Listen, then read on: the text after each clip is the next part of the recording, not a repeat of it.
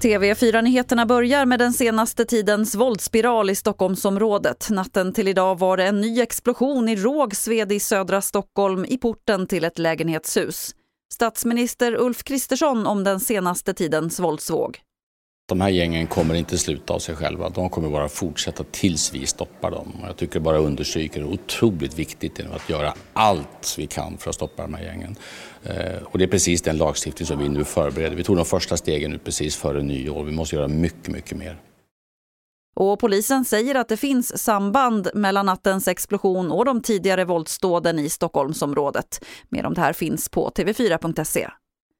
SMHI har fortfarande en gul varning för plötslig ishalka ute på sin hemsida. Den gäller längs kusten från norra Hälsingland och vidare uppåt där det väntas komma både regn och blötsnö som kan göra det halt och besvärligt på vägarna.